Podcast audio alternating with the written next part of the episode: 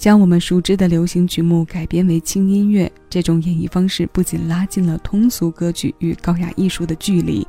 同时也让这些流行类的作品拥有了语言艺术之外的另一种层次和魅力。詹姆斯·拉斯特的改编里有一些作品是在延续歌曲原有的情绪和结构上，重新进行了不断的解读，从而有了新的突破。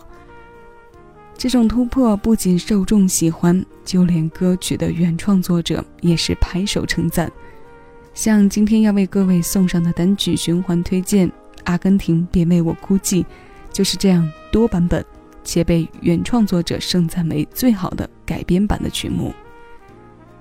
这首出自音乐剧的世界经典，我们单是在拉斯特不同时期发行的唱片。和演出现场的影像中，就能轻松找到三个版本。这三个版本中，早期现场采用过合唱的形式，这个版本基本是向原创看齐的；而唱片录制和近些年现场的纯演奏版，在整体走向上基本相同，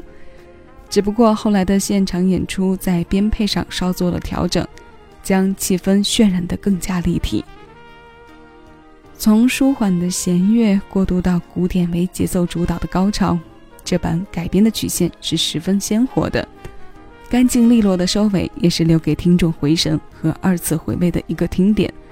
这首新鲜老歌，现在马上送到你耳边，为你推送今日份单曲循环。